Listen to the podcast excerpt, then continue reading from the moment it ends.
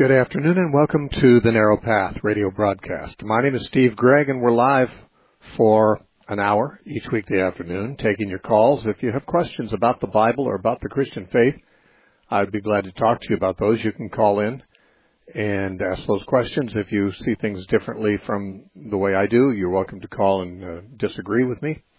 We've been doing this for daily for twenty-seven years. Can you believe that? It's amazing. Um, so there's been a lot of calls, a lot of questions, and uh, and a lot of disagreements too. And that's that's what makes this interesting for me. Interesting so much, in fact, that I don't look forward to weekends. We have a weekend coming up now, but I actually don't like weekends that much because I don't get to to do this, and I enjoy doing this so much. But uh, but we have we have good things on the weekends too sometimes. Actually, this is the first day of another month, March, and that being so, we have coming up after the weekend, actually in the midweek next week, our Zoom meeting, which is on the first Wednesday of every month, and uh, that's in the evening, seven in the evening Pacific time. Although people in any time zone can join us. If you're interested in that, that's a, usually a couple hours of Q and A. And you're welcome to join us for that. Uh, go to our website, the narrow path dot com, and you'll find out how to log in for that. That's next Wednesday. Or I guess I should say this Wednesday, coming up. And we're nothing else to announce, so I'm going to go to the phones and talk to Michael from Inglewood, California. Michael, welcome to The Narrow Path. Thanks for calling. Wow, first. Okay, Steve, I had a question. I heard uh, last week someone that said in your book, um, Jesus won't be living in heaven anymore. After he returns, he'll live on the new earth. And so I have a two-part question. The first one is, those that are dead in Christ, sorry, those who are alive, who will be caught up to meet him, will they ever get to go to heaven? And then the second question is, those who have already passed, because of John fourteen, two and three, it seems like uh, Jesus said, I go to prepare a place also in my Father's house are many mansions. It would seem like they're not in heaven already because he's going to prepare that place. So are they already in heaven if they pass? And then the first question, of course, will the dead and will those who remain be able to go to heaven? Well, okay. Yeah, thank you for your call. Um, well, I, I, as far as I know, when Jesus comes back, uh, if we're caught up to meet the Lord in the air, uh, we're, as I said, uh, you know, I think you heard me say previously, uh, I don't believe we're going to heaven from there. I think we're going to be coming with Jesus. He's coming here. That's where he's going. The direction he's coming is uh, vertically downward to earth, and we're caught up to meet him in the air, to meet him, to accompany him, and to, uh, you know, as it were, like a welcoming committee, we join him on the remaining leg of his journey. In that case, there's no reason for us to have to go up to heaven, and uh, and I don't have any reason to believe that we will. Uh, heaven is not really made for people. Uh, heaven, according to Scripture, is made for man. Heaven, even the heavens are the Lord's. It says in Psalm one fifteen, verse sixteen, but the earth he has made for the sons of men. So, uh, yeah, if Jesus comes here, uh, we don't have to uh, spend any time in heaven at all, but, but what would be the attraction? I mean, God and Jesus are going to be here with us. Um, there wouldn't be much in heaven to attract me once Jesus is here. Uh, the only attraction of heaven right now is that that's where Jesus is. If I die right now, I do I do expect my soul would go to be with him in heaven, because I plan to be forever with him from from this point in my life, beyond death, and then beyond the resurrection. I plan to be with him forever. And so, uh, yeah, I don't, I don't know any reason why we would go to heaven if, uh, if we meet the Lord in the air and we uh, accompany him back to the new earth. That's at least, I, I don't know of anything in the Scripture that says we would. And I can't think of any reason that would be particularly, uh, desirable. Now, John fourteen, uh, in my opinion, when it talks about in my Father's house are many mansions, I don't believe that's referring to heaven. Um, there's no place in the entire Bible that heaven is referred to as God's house. Although God having a house is mentioned many times in the Bible, it's just not heaven. Uh, in the Old Testament, the house of the Lord is always either the tabernacle that Moses built or the temple that Solomon built or, or the temple that was rebuilt by Zerubbabel. In other words, the house of God in the Bible is always God's habitation among people on earth. It's true that God lives in heaven, but that's that's saying nothing. He lives everywhere. He's he's omnipresent. So God is in heaven, but he's also on earth. But the, when we read the expression, the house of God, we're always, as far as I know, I don't know of any exceptions in the Bible, talking about where God dwells among men uh, on earth. And so it was the tabernacle and the temple in the Old Testament. And even when Jesus came, it was still the temple. Remember in John chapter two, which is in the same book as John fourteen, Jesus said, "Do not make my Father's house a house of merchandise." He was referring to the temple. His Father's house was the temple. But of course, in the new covenant, the Father's house is us. We are, it says in First Peter two five, we're living stones being built up into a spiritual house. Uh, in Ephesians two, the closing verses of Ephesians two tells us that we are being built into holy habitation through the Spirit, a temple of God. Uh, Paul tells the Corinthians in First Corinthians three sixteen and in Second Corinthians six sixteen, he tells them, "Do you not know you are the temple of God?" Um, in First Peter chapter three and verse fifteen, Paul says, "If I'm delayed, I want you to know how to behave in the house of God, which is the church of the living God," he said. So uh, there's nowhere in the New Testament that the house of God is a physical temple anymore, other except for it's, it's the temple of, of uh, the body of Christ made of living stones. But even there, the temple is never, uh, I should say the house of God is never referred to as heaven. Uh, there just isn't anywhere in the Bible that the the word, uh, the expression house of God refers to heaven. So when Jesus said, "In my Father's house are many uh, dwelling places," is how it reads in the, in the Greek. Uh, well, then, of course, his house, if he's talking about heaven there, it's the only place in the entire Bible that he is talking about heaven when he uses that expression. So it'd be, we'd really have to have some kind of confirmation that that's what he means, when in fact the term "my Father's house" already has an established meaning, and that is where God dwells among people.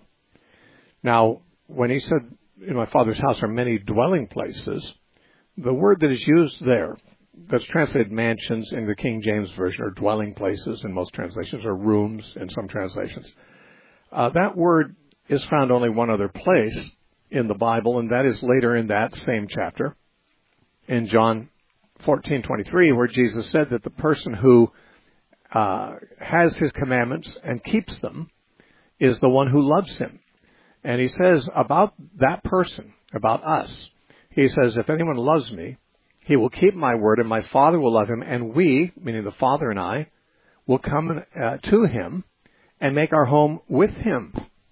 Now, the word "home" there is the same word that's translated mansions in verse uh, you know, two in the King James and the New King James, or more properly is, should be rendered rooms or dwelling places.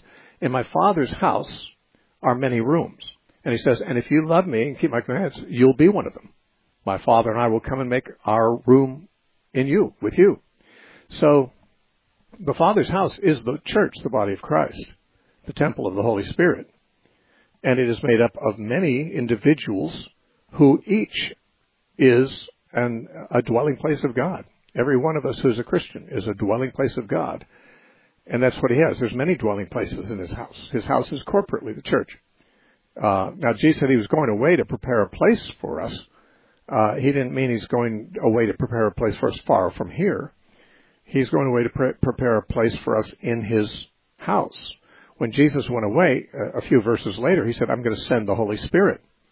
So what he's talking about there is, I'm going away, I'm going to send the Holy Spirit, he's going to come down, through him my Father and I are going to dwell with you, and you are going to be dwelling places that comprise my Father's house, the new temple. The new temple is going to be the body of Christ, the church.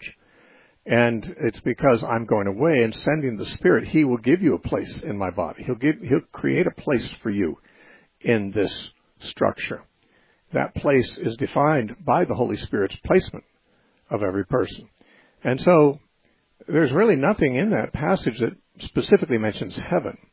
I realize that for those who've never heard this before, it could be, I don't know, it, it might be a mind blower, but uh, and you don't have to agree. By the way, I mean, there's no one, no one on the planet has to agree with what I'm saying.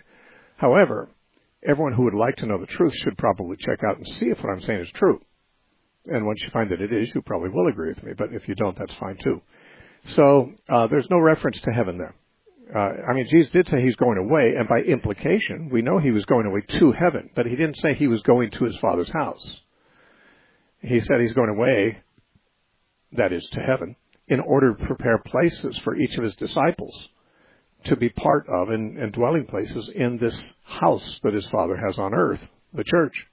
And, of course, much of it is in heaven now because many people of the church have died and gone to heaven. But he dwells among men on earth in his church, and that's, uh, that's I believe, what he's talking about there. Once again, if you, if you don't find that persuasive once you look into it, then obviously I would suggest you reach a different conclusion than I have. But uh, but you should check it out. Uh, it might make you very unpopular, and I don't really wish that upon you, but I think we need to be more concerned about truth than popularity. But I hope that's I hope that kind of answers your question. Thank you. Uh, Jimmy from Missouri is next. Welcome to The Narrow Path, Jimmy. Hi, Steve. Thanks for taking my call. I'm um, a millennial, but I have my question is is with regard to the historic premillennial versus the dispensational premillennial view. I'm trying to discern what the what the primary difference is between those two camps with regard to what they believe is going to be happening in um, uh, the future. Well, they think it's obviously a millennium after Christ returns. Right. I'm trying to discern what the difference is that they think is going to happen in that millennium.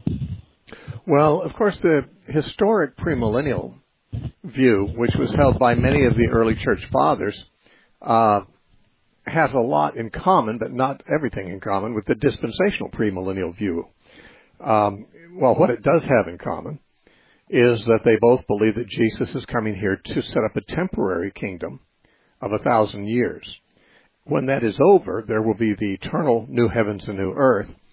But but the premillennial view believes that when Jesus comes back, he's not setting up the eternal order. He's setting up a temporary order that will only last a thousand years, and uh, and that he will reign on earth with his people, but also with a lot of the devil's people. They believe that during the millennium, there will be people on earth who are not believers. And that's why they believe at the end, when Satan is loosed for a little while, these unbelievers will be uh, uh, fomented to come as a as a group against Jesus and against his people in the beloved city. So during the thousand years, premillennialists believe that Jesus will be on earth, reigning uh, with Christ, with his saints in the beloved city, and but there will be unbelievers too, an, an immense number, because when Satan is loosed at the end of Revelation twenty, or at least in verse seven, actually, it says that he gathers all the nations against the beloved city, and their number is like the sand of the seashore. So we've really got, during the millennium, a lot of unbelievers, a lot of, um, you know, rebels against God. Uh, but but they would say that during this time, Jesus reigns the world with a rod of iron, an expression they get from Psalm chapter two.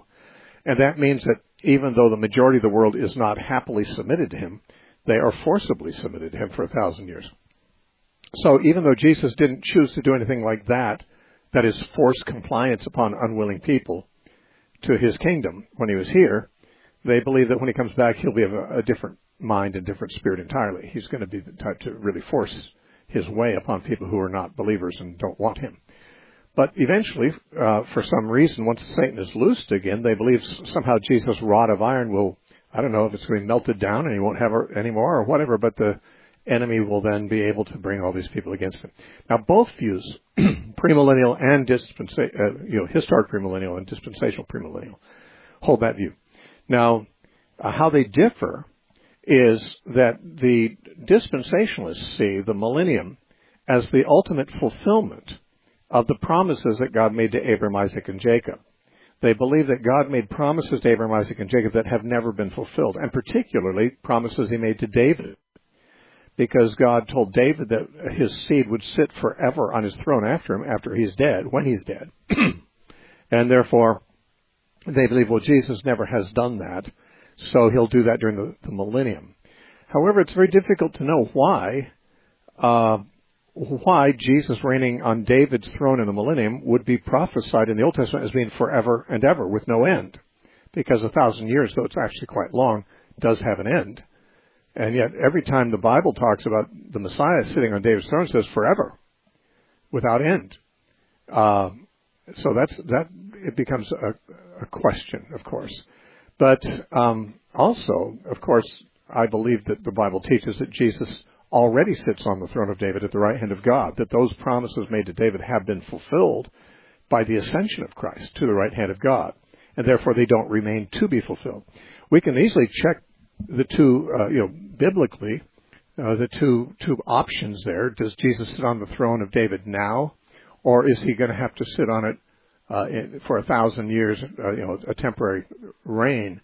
Uh, well, according to Second Samuel chapter seven, uh, where the, the very first instance of this promise is given to David, here's what God said to him in Second Samuel seven twelve. When your days are fulfilled, David, and you rest with your fathers, that means when you're dead, I will set up your seed after you, who will come from your body, and I'll establish his kingdom. And it goes on to say, I'll set up his, uh, his kingdom will for, be forever, in verse thirteen. Now, when will God do this? While, when David is dead, when David's days are fulfilled, and he's resting with his fathers, meaning he's in, he's in his tomb. So, if Jesus hasn't done this yet, and he's going to do this after he comes back, well, isn't David going to be raised from the dead then? Aren't the righteous going to be raised when Jesus comes back? The Bible says they will be. That means David will be raised. That means David won't be resting in his tomb at that time. So Jesus will not be reigning on David's throne while David is resting with his fathers, but only after he's resurrected, if premillennialism is true. However, it's interesting on the day of Pentecost, when Peter was preaching and trying to point out to the Jews that God had made these promises to David and had now fulfilled them in Christ, he said, our father David is dead, and his tomb is with us to this day. That's what he says in his sermon in Acts chapter two. In other words, he's saying the conditions for the Messiah to be reigning on David's throne are present now. David is in his tomb. David is resting with his fathers, the very thing the prophet said would be the case when the Messiah sits on his throne. He's saying, and then he goes on to say, therefore let the house of Israel assuredly know that God has made this Jesus, whom you crucified, both Lord and Messiah. That is, he's enthroned him. He's he's the Messiah now. And uh, he's the king now. So, you know, the premillennial view that holds, uh, that is the dispensational premillennial view, holds that the promises that are made to David will be fulfilled, and the promises made to Abraham, Isaac, and Jacob will be fulfilled, even though the Bible says those things have all been fulfilled already by Jesus at his first coming and his ascension and his glorification. Those have been fulfilled. Uh, dispensations say, no, they have not. They've been postponed, and they'll be fulfilled in the millennium. Now, the historic premillennials did not necessarily believe that. The dispensationalists believe that in the millennium, the temple will be built again, the Jewish sacrifices will be offered again, and they'll be administered by priests who are Levites after the order of Aaron. In other words, it'll be the Old Testament again. The Old Testament sacrifices, the Old Testament priesthood, and so forth. But the book of Hebrews says there won't be any more of that anymore. Jesus offered the final sacrifice once and for all. He is priest forever after a different order and has therefore rendered the Levitical order obsolete. So uh, the dispensationalists really run up against the Bible a lot. Well, they run up especially against, although their their view doesn't go with the Old Testament very well either, since David's not, you know, won't be resting with his fathers at that time, so that, that's an Old Testament prediction. But but they really go against the New Testament, because the New Testament that continually says all these things have been fulfilled, dispensationalists say, no, they haven't been, and they will be in the millennium. So that's why, that's why, you know, the first eighteen hundred years, even the historic premillennialists didn't believe this dispensational stuff, because the Bible's too clear. Christians until the eighteen hundreds actually believed the New Testament was the final revelation of God, and the Old Testament was the inferior revelation. Uh, dispensationalists, on the other hand, say, no, we need, we need to take the Old Testament at face value and force New Testament verses to fit into the paradigm that we create from the Old Testament. And that's the main difference between dispensationalism and historic Christianity in general. Now, I, are you still there, Steve? Uh-huh.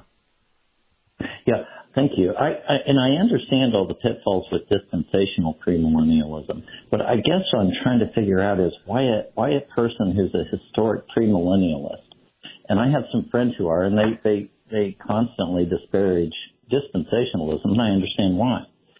But my question yeah. is always, well, really, what's the difference between your view and the dispensational view, in the sense that you still hold out for a future one thousand year millennial reign? But what does the historic premillennialist think is going to happen during that reign? They they they recognize that Christ brought the kingdom. It's it's already here, but not right. fully realized. Yeah, George, George Eldon Ladd. George Eldon Ladd is a good example of a historic premillennialist. He you know he writes almost the same things about the kingdom of God that an amillennialist does.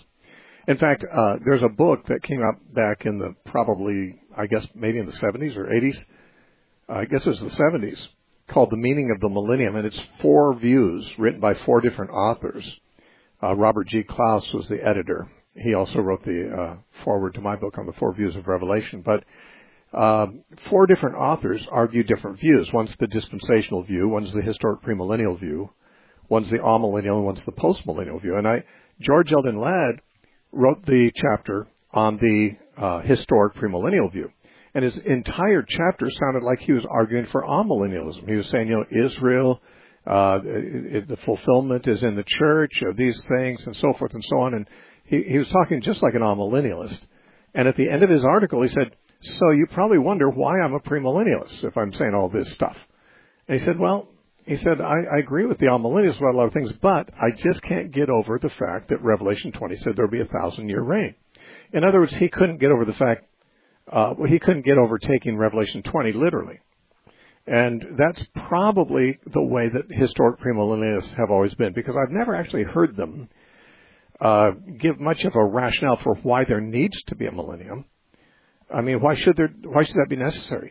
They, what they think they believe is that there will be a thousand years of uh, of peace and righteousness under Christ's reign on earth before the new heavens and new earth. They don't have the dispensational ideas of the temple and the animal sacrifices and the fulfillment of the promises to David and, and the patriarchs, because they recognize those already have been fulfilled and there's no more of that to come. But they but they do take Revelation twenty literally, and uh, that I think is their, their main weakness. Uh, the assumption that that chapter, unlike all the other chapters in Revelation, is to be taken literally. Uh, Now, when I say unlike all the other chapters, they would probably take some of the other chapters literally too, but they take a great deal of Revelation non-literally. But they simply can't get over the hurdle of a literal interpretation of chapter twenty for some reason. So that's that's their big problem. I think all they expect is there'll be a righteous kingdom here under Christ for a thousand years after he comes back, which will then later be followed by the new heavens and earth. Why is this necessary? Well, it doesn't really have any rationale that, that comes up in their theology that I know of um, that they can explain. Maybe maybe they can. Maybe they can call and tell us, because I'm not aware of any. But I think they just see it as, well, it's got to happen because that's in Revelation. And I think they, I personally think they misunderstand that chapter, of course. Thank you for your call. Let's talk to uh, Kurt from Montana. Kurt, welcome.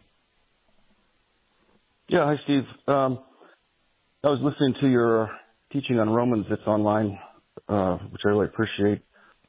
And you were in Romans chapter one, verse four, where you talked about Jesus being uh, proven to be the Son of God with power when, at his resurrection. Mm-hmm. And so then, then I think that relates, as far as I could tell, to Romans chapter eight, where he talks about our redo- adoption, where we have the redemption of our bodies. So that would be mm-hmm. at our physical resurrection. We kind of enter into that same kind of power and glory, I, I guess, is how, mm-hmm. how I take that. Yeah. Um, okay. So I'm actually studying, I've got another preterist millennial type question here. Uh, studying through Revelation with a friend, and, and he's thinking that since he, he's, uh, we're, we're both kind of leaning towards a partial preterism. Um, he's kind of thinking that since we already have, you know, Jesus said he would rule the, with a rod of iron. It says that in uh, Psalm two, as you mentioned, that somehow we we then should be really walking in some sort of really strong authority right now. Uh, almost, I'm not sure what exactly he thinks we should be doing, but he thinks we're missing it. Okay, well, I'll say this. I have a chapter about that in my book, Empire of the Risen Sun, book one. One of its one chapter is called "The Authority of Christ's Followers." Uh, it's a chapter. First is the the authority of Christ is the one chapter, and then then uh, I think the authority of His servants. I, I forget the exact title, but it's, it's right after that. And I talk about that. Yeah, Christians do have authority over demons and over uh, the power of sin in their lives and things like that. Unfortunately, a lot of people think that we should have authority over other people or over the elements or something like that. That's not necessarily, that doesn't necessarily follow. Uh, Jesus exhibited power and miracles and things like that that not every Christian has. And those who think that we should be living in that kind of demonstration of miracles and power all the time are, I think they have a, a, a, a more fully realized eschatology than, than the Bible actually encourages, I think. We still are at war here. Jesus is the victor, but we're mopping up for him, and we're still on the battlefield, and therefore there's a lot of suffering, there's a lot of uh, martyrdom, there's a lot of uh, trials, and we're and we're being made mature through them. And therefore we don't walk in the kind of authority where we just kind of make all bad things go away through miraculous power. I, I'm afraid I'm out of time. I wish I wasn't. I have another half hour coming up. Don't go away. Our website is the narrow path dot com. I'll be right back. In a sixteen lecture series entitled The Authority of Scriptures, Steve Gregg not only thoroughly presents the case for the Bible's authority, but also explains specifically how this truth is to be applied to a believer's daily walk and outlook. The Authority of Scriptures, as well as hundreds of other stimulating lectures, can be downloaded in M P three format without charge from our website, the narrow path dot com.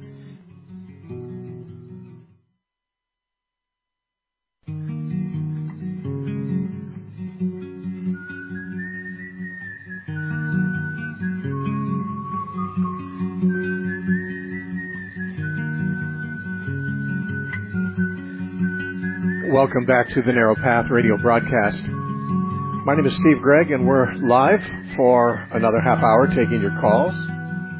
If you'd like to join us and you have a question about the Bible or something like that you'd like to bring up, you can do that. The number to call is eight four four, four eight four, five seven three seven. Our next caller is Paul, who's calling from Colorado. Paul, welcome. Steve? Hi. Can you hear me okay? Yes, go ahead, please. Okay, the book of Ezekiel, chapter...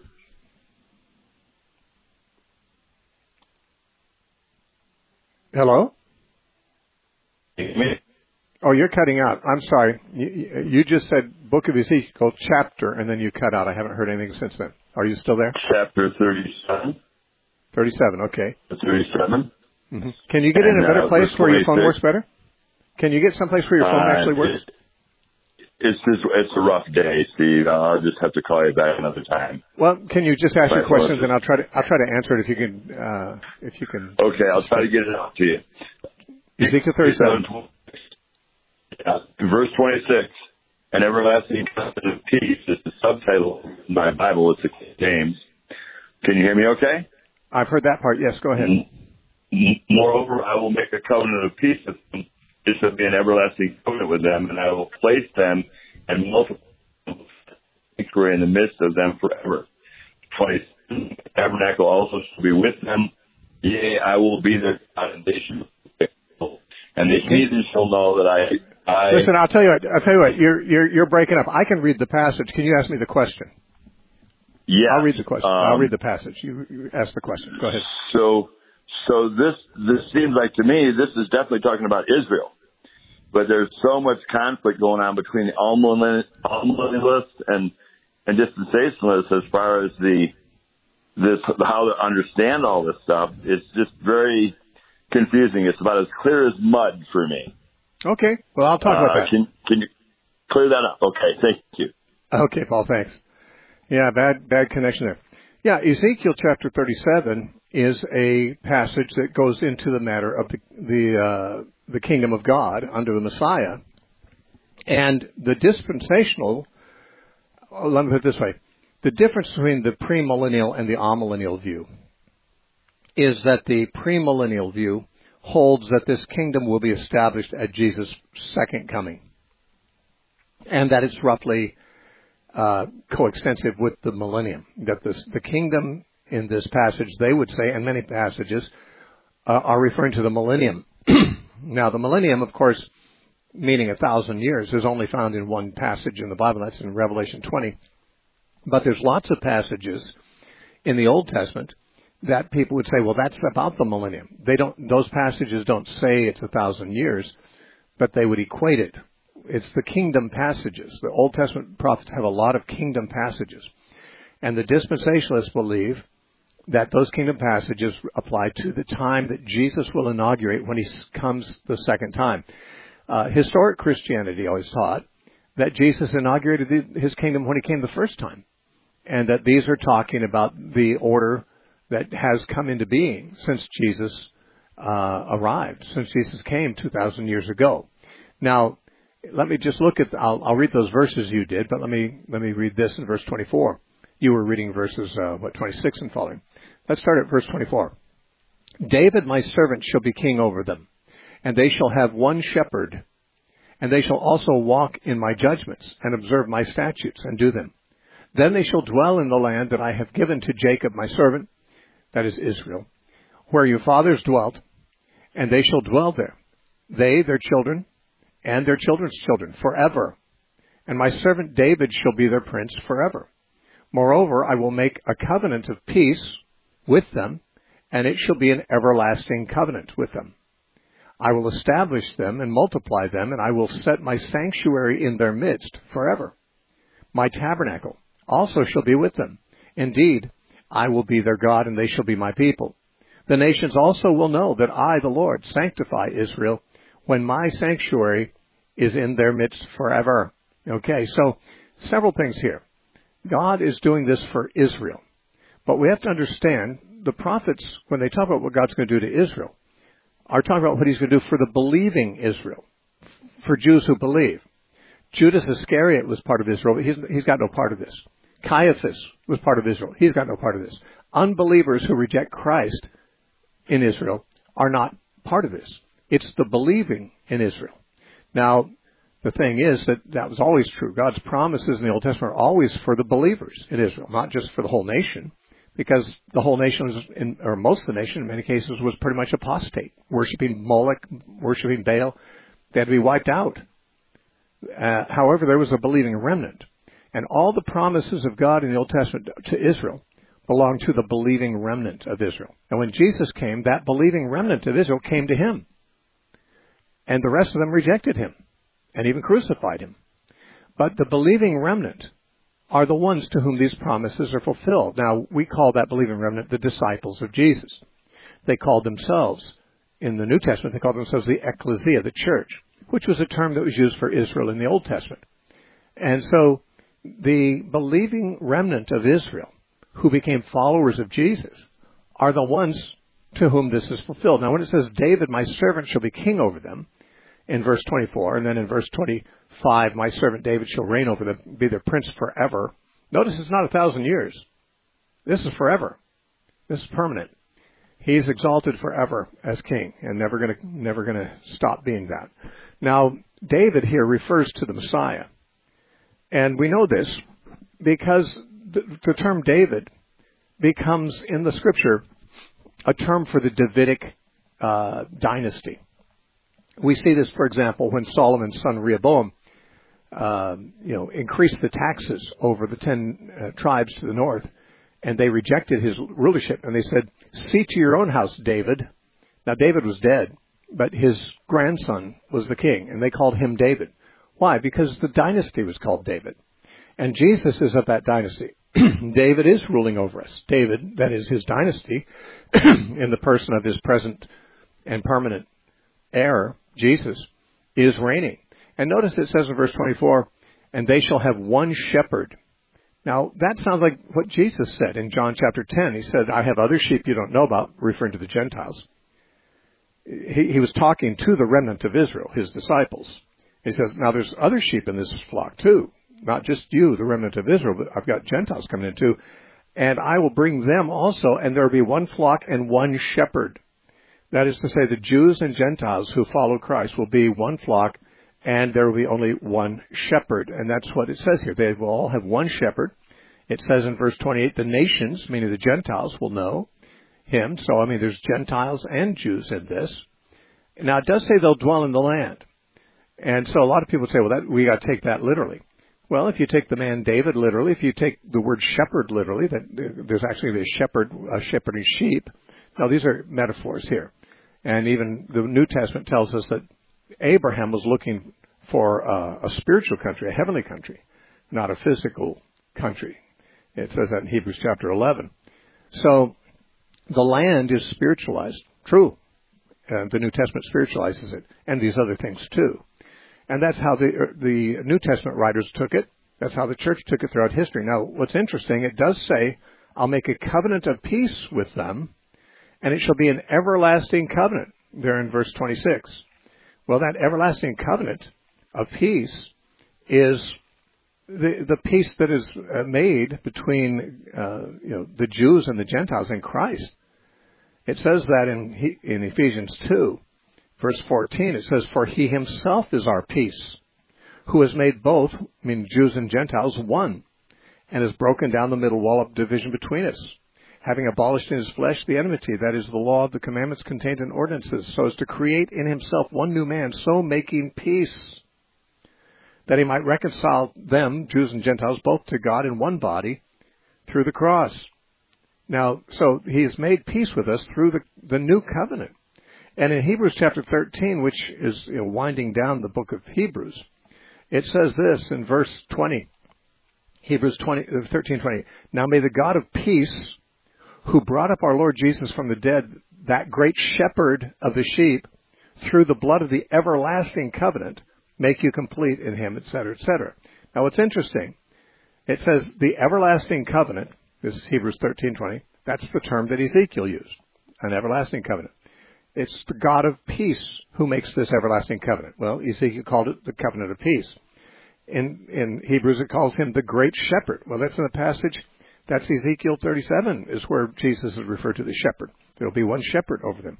In other words, the writer of Hebrews sees the death of Jesus as inaugurating this covenant of peace with the faithful remnant of Israel and, of course, whatever Gentiles are in it with them.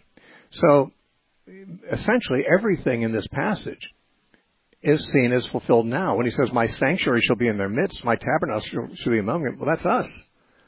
The church is here in the midst of us, uh, in the midst of the world. And we are his temple. We are living stones built into a spiritual habitation of God.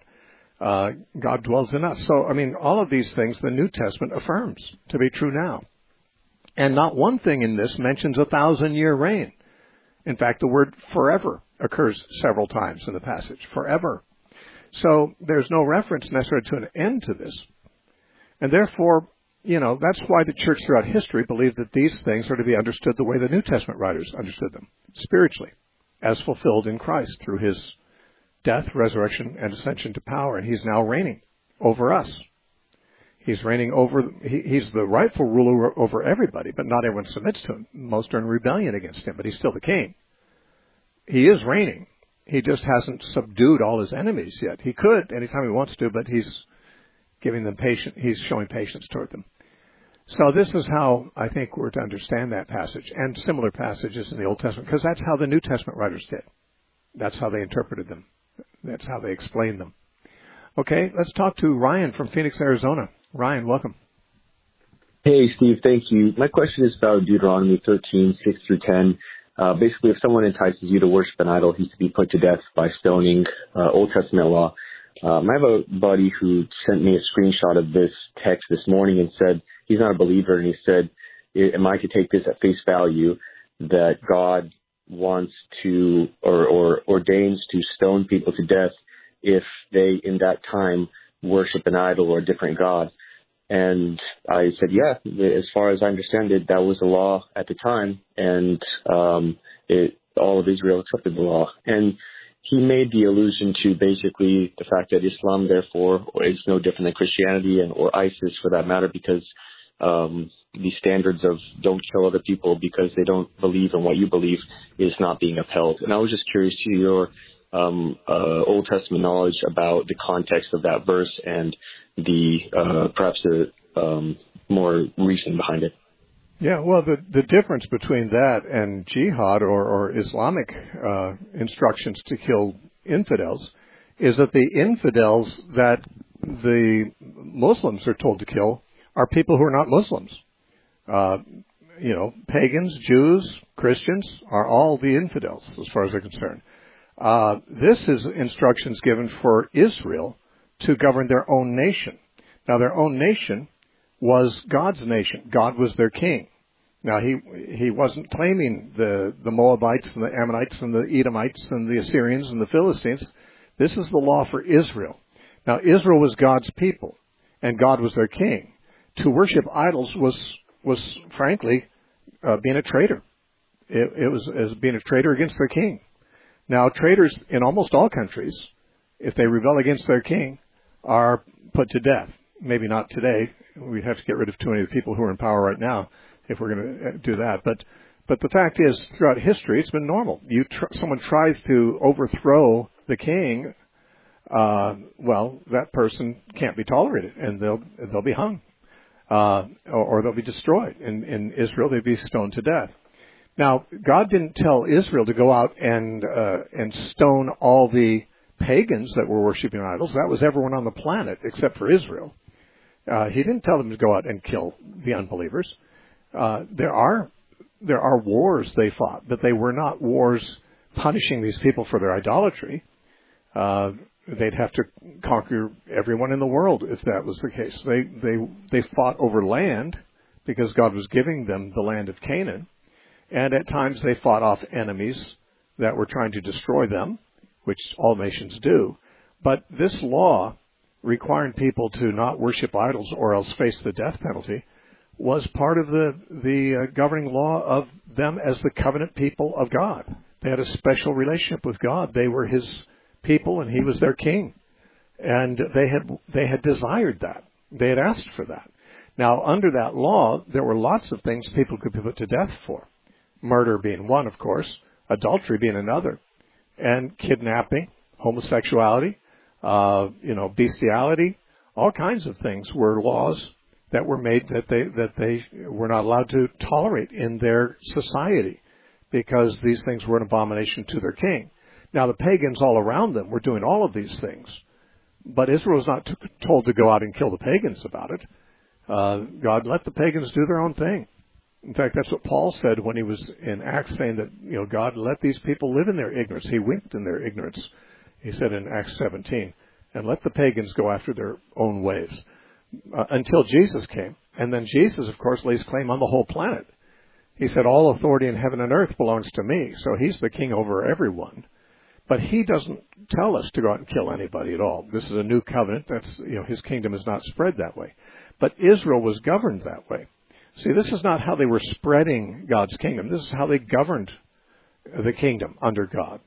Uh, the people who would worship other gods. I mean, this was understood to be like a woman sleeping with other men other than her husband. It'd be grounds for divorce. Only more than that. In Israel, it was grounds for uh, capital punishment. Now, I'll tell you, some people say, well, that's pretty harsh. Is it? I mean, you know, if frankly, if I were living under those circumstances, I would just say, you know, I know what I'll do. I won't kill people. I won't commit adultery. I won't, uh, I won't commit uh, sexual perversion. I won't, uh, I won't kidnap anyone, and I won't worship idols. Kind of easy to, easy things to avoid if you have any interest in pleasing God. You know, and I would, I would, I'd fear nothing of it. Just like uh, even if I lived in a state today where they had practiced capital punishment, I wouldn't be afraid of, of being killed because it's pretty easy to avoid those things that would bring capital punishment. And uh, so, I mean, it's not really harsh unless people say, well, I should be able to do whatever I want to, regardless what God wants me to do. Well, people like that are like, they're living in another, you know, universe. Uh, what, you, you think that you don't have to obey your Creator? Where'd you get that idea? You know? But when people are sane and they realize, wow, the God who created me owns me and has every right to tell me what's right and wrong. It's not that difficult to say, well, I guess I won't do those wrong things that would get me killed. And uh, I have to say, Israel didn't didn't avoid idolatry very much, which means they didn't have the slightest interest in obeying God most of the time. Uh, but those who want to would find it not hard. Now, your friend probably doesn't have any interest in pleasing God, so he'd find it difficult. But he's not in Israel, so he doesn't have to worry about us coming after him. We're not going to be killing anybody, you know, and... Uh, And right. It's, I think his his opinion always tends to go to the idea of, well, his, his exact words were, not even an educated, kind, and moral human would say this to people, let alone a God, because it is a huge moral void to teach this. Well, he's, here's what your friend needs to understand, but he won't. And that is that the whole of human history is the history of mankind warring against the claims of God upon himself. It's described in uh, in uh, Psalm two this way, that the heathen and the kings of this earth try to cast God's chains off of them. And they want to throw off the authority of God. They want to say, cast off his bonds from us. And they try to overthrow his Messiah. Well, okay, that's that's the story of history. And your friend is deciding which side he wants to be on. So am I. I'm deciding what side I want to be on. Uh, you know, the history isn't, uh, you know, history is, an, is a, a story. And it has a beginning, and it has a plot, and it has an end. And it's a story about mankind's rebellion against God and attempt to overthrow God's authority. Well, that's a fool's errand. If someone thinks they can overthrow God, well, let them try. And don't let them complain if they get mashed in the process, man, because God's bigger than you. Now, I'm not saying you have to obey him. You should. But if you don't, God gives you the opportunity not to. But not without consequences. So, I mean, the, the, your your friend's problem is this, and it should be probably put it this way. In the ongoing warfare against God's side and the rebels' side against him, we get to choose which side we're on. If we're on the side of the rebels, then nothing God does will seem fair to us because we're against him. He's the enemy. But if we're on God's side, then it's very easy to see why it's reasonable for him to enforce his will on, on his people anyway, and eventually on the whole world. But if your friend doesn't see, see, here's the problem. People who don't believe in God or are not favorable toward God are never going to be sympathetic toward God in the conflict between man and God, because they're on man's side, not God's side. And that's what a Christian isn't. A Christian is one who has repented of that whole idea. And say, wait a minute, this this world doesn't exist for me. It exists for God. Therefore, if I'm living for me, I'm on the wrong side of this deal.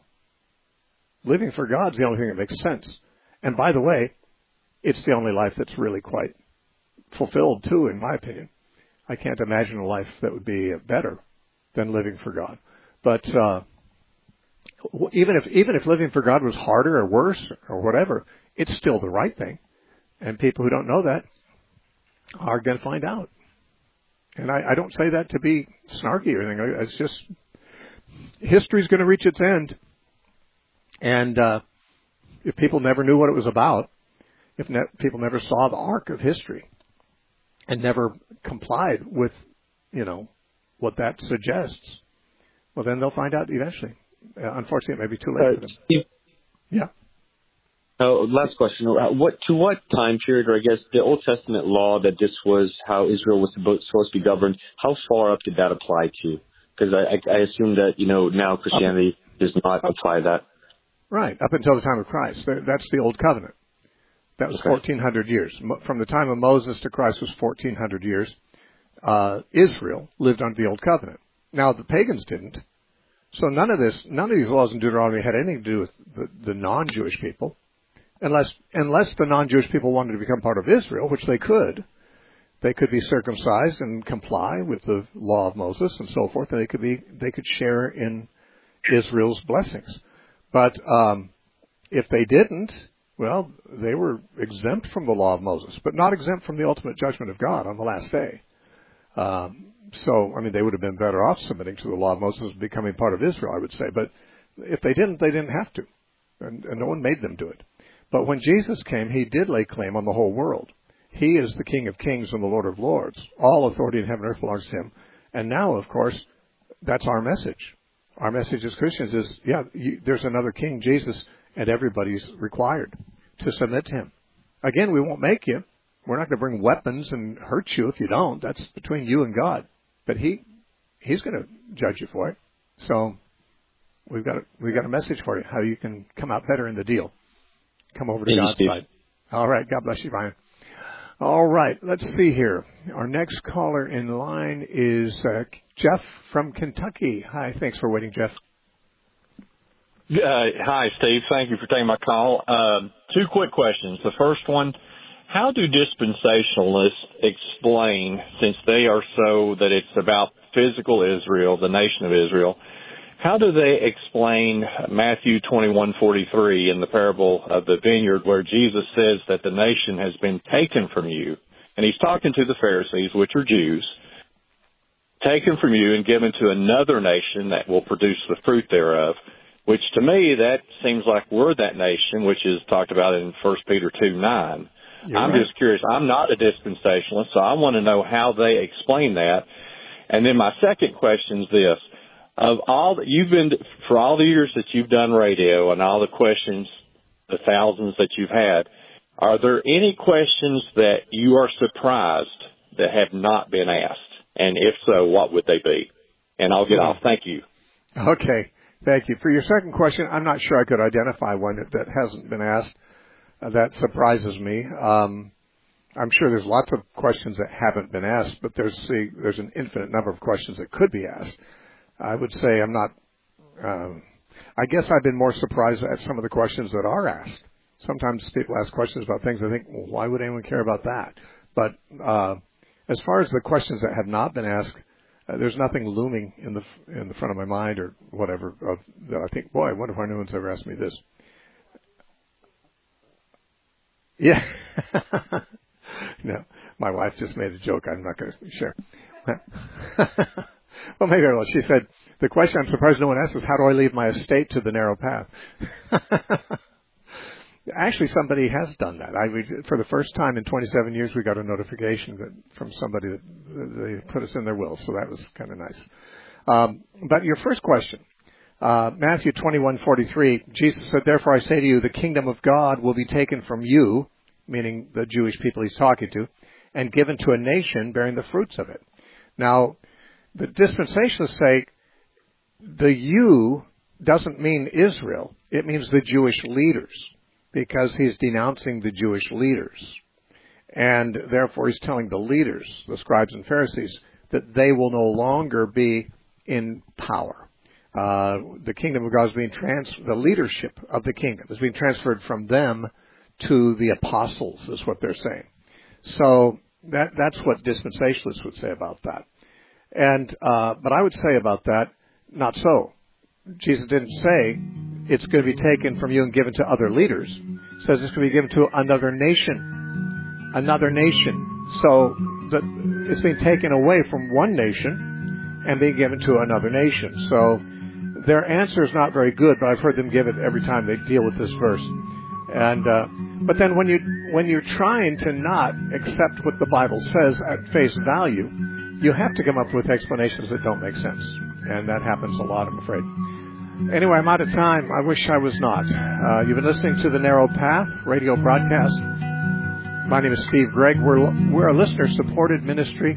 You can write to us at The Narrow Path, P O Box seventeen thirty, Temecula, California, nine two five nine three. Or go to our website, the narrow path dot com.